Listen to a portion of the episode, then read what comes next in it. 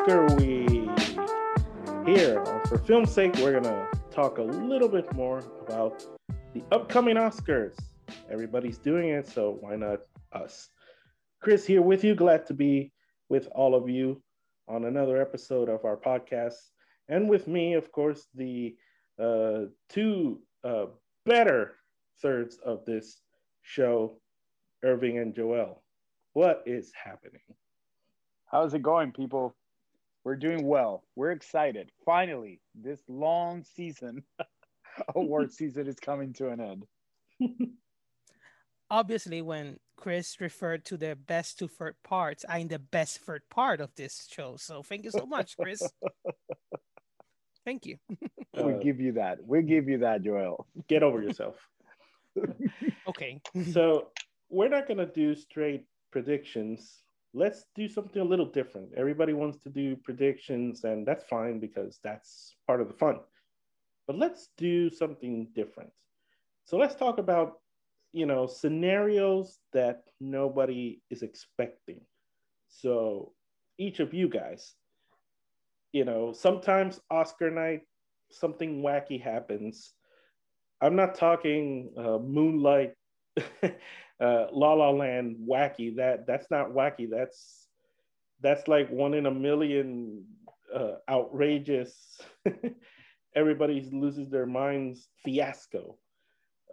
But what would be something wacky for you guys that you would actually like to happen? What is something unexpected? Something that everybody would be surprised to see? Irvin, I think you should go first. Well, I mean, I'm just gonna go over one category that has been like pretty unpredictable this award season. I have been noticing that, and I think I don't know, because that question that like this is very interesting that Chris described, like wackiest thing that could happen but that you would like, and I think that it will be so amusing, so surprising, so funny to see Olivia Colman getting the Academy Award for Best Supporting Actress. I know that it doesn't happen often, getting another second Oscar in such a short amount of time, but I feel that with the votes of I forgot her name, Yu Yun Jung, I think is her name, and Maria Bakalova, like also getting all this support. I don't know if those votes can split and probably create the space for Olivia Colman to win. Not thinking that it can happen. It's going to be rare that it happens, but if it happens, it's going to be an Oscar moment. So you think that something wacky would be, you know, Yu Yun Jung not winning the Oscar that pretty much is on lock, and that Olivia Colman would take it for, I think it's the second time in 3 years, not the same award, but an Oscar for the second time in 3 years. Okay. Yeah. And not that I really am rooting for that, but I think it'll be, well, first of all, if we are given again a moment like we had in this was in 2019, in which Olivia Colman, her speech, her Oscar speech, it became an immediate classic. If we imagine her face at that time, that she was like so surprised winning that Oscar, imagine this time that she hasn't won none. The awards for nothing. Right. Interesting you mentioned that, because I'm going to elaborate on that when it's my turn, but I will leave the floor to Joelle. Okay. I have so many crazy scenarios here written in my notebook, but I'm going to go with the obvious one, which is lead actress, because I have been theorizing, and you know this, guys, I have been saying it for quite a while in our private chat, that it would be insane if somehow the only person that hasn't won an award yet, one of the big awards of lead actress, is the one who's going to win the Oscar. Of course, I'm talking about Vanessa Kirby. Oh boy. Yeah. That would be really crazy. Not the first time it happens, though. Not the first time, but it would be really crazy. It would be really crazy. It would be deserving because, you know, she's been a darling of a lot of people because of her performance in Pieces of a Woman. But it would be interesting because, you know, it would be like, you get an award and you get an award and you get an award, you know, like Oprah. And you get the best one. And she gets the best one. That's kind of wacky.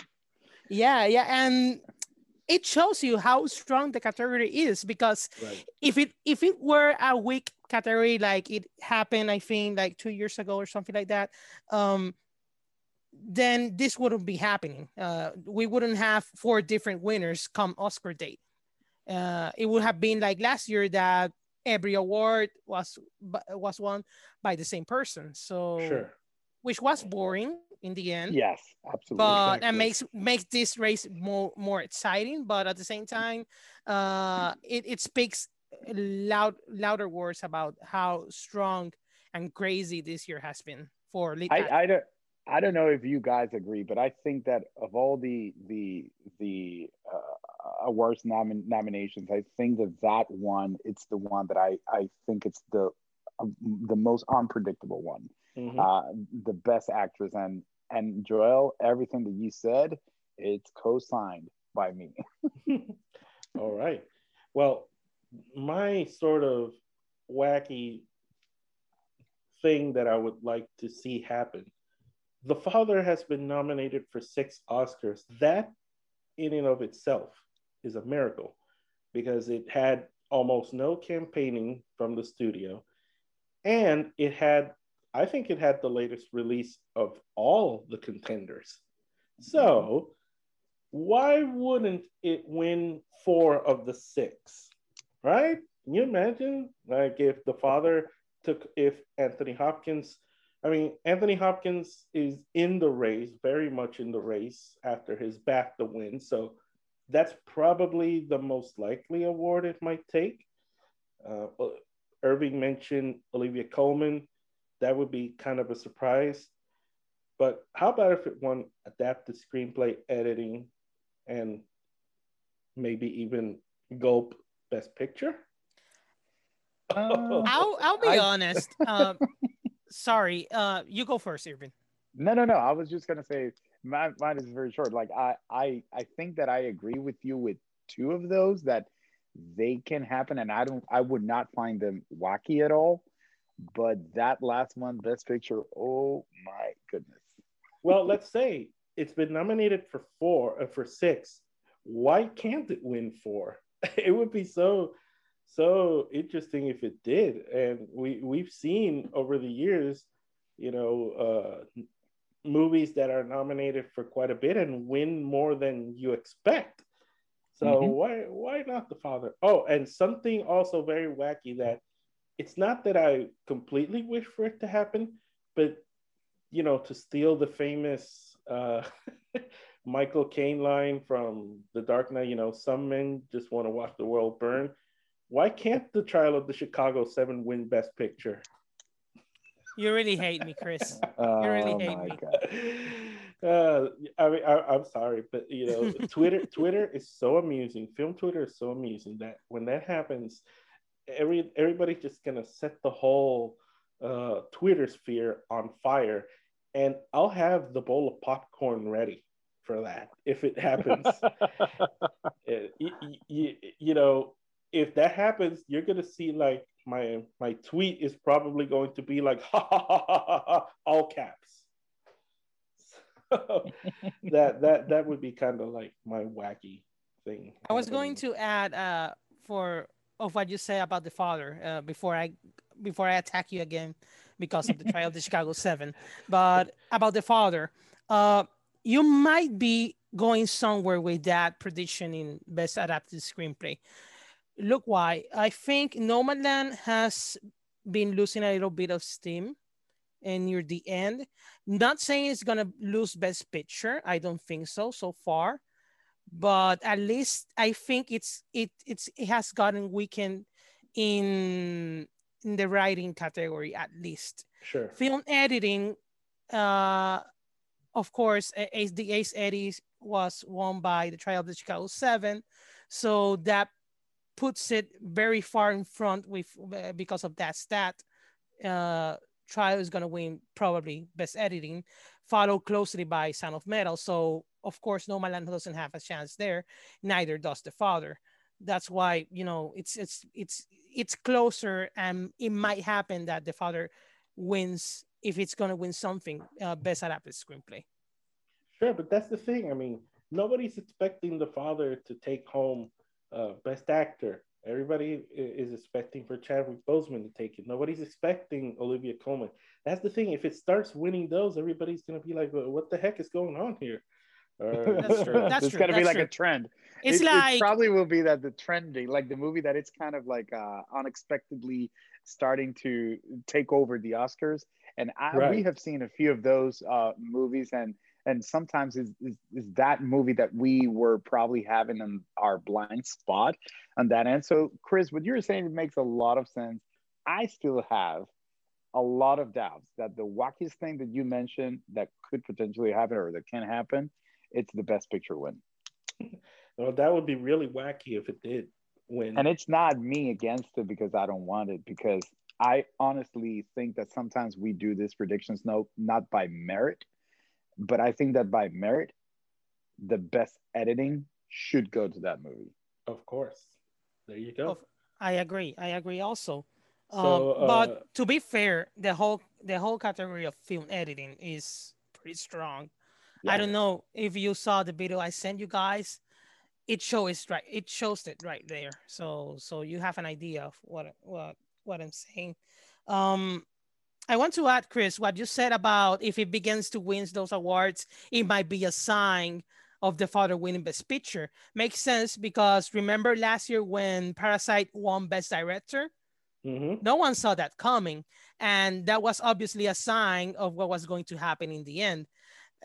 Of course, I tried to like control my emotions when it happened, because I was like, nah, it's going to win 1917 anyways. But thankfully, in the end, the Best Picture won. So. Right. So before we go to a quick break, do you want to attack me for the Chicago 7 joke? I already did. Okay. Let's take a quick break and we'll reconvene on the Oscars.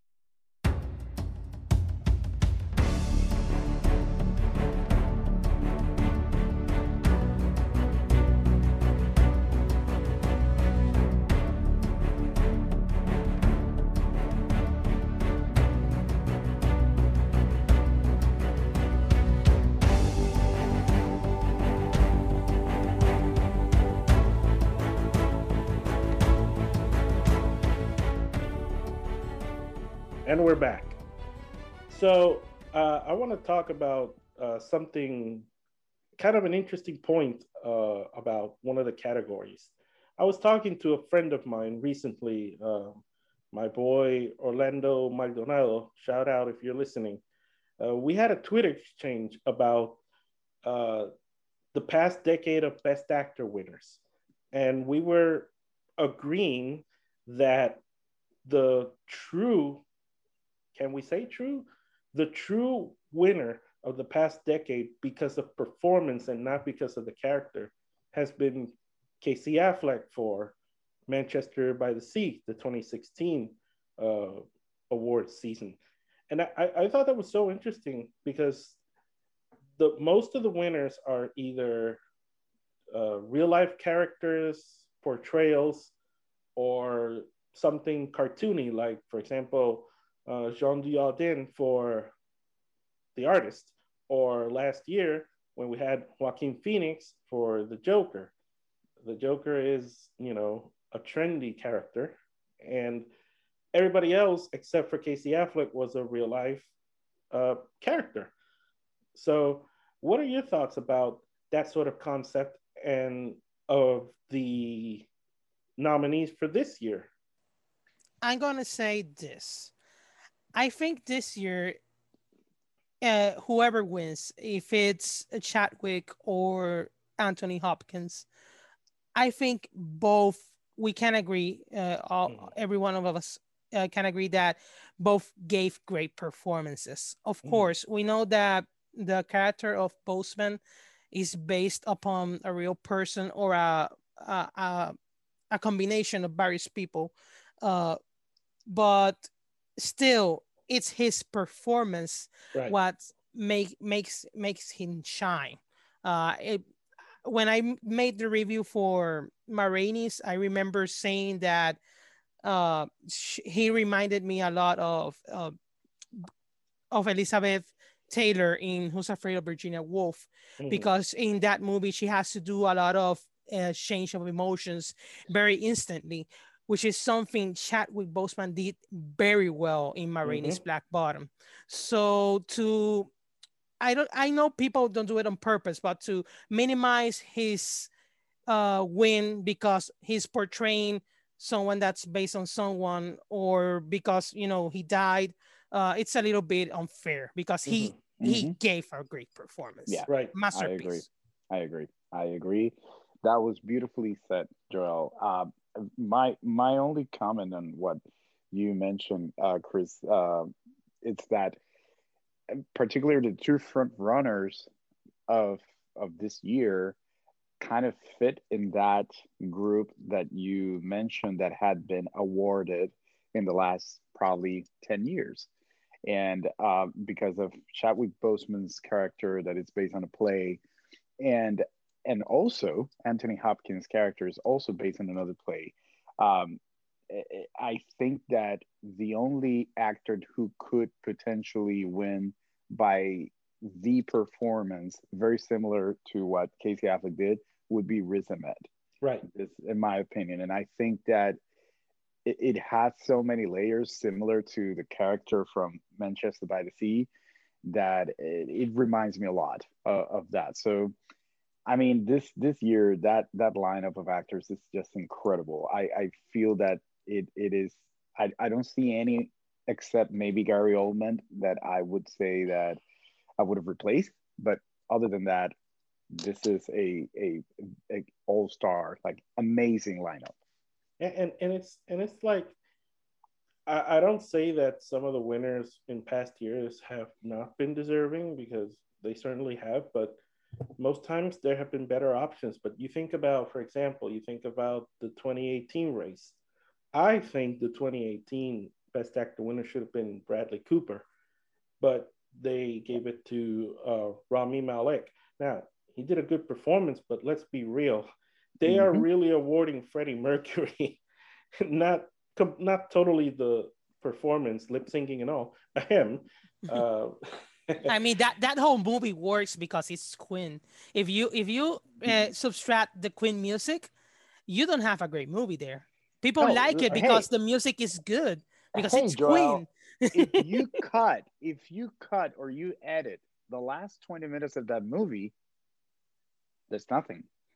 For me, there's nothing that I would be like applauding or cheering in this movie. Those 20 minutes captures, I believe, what gave Rami Malek that win. Right.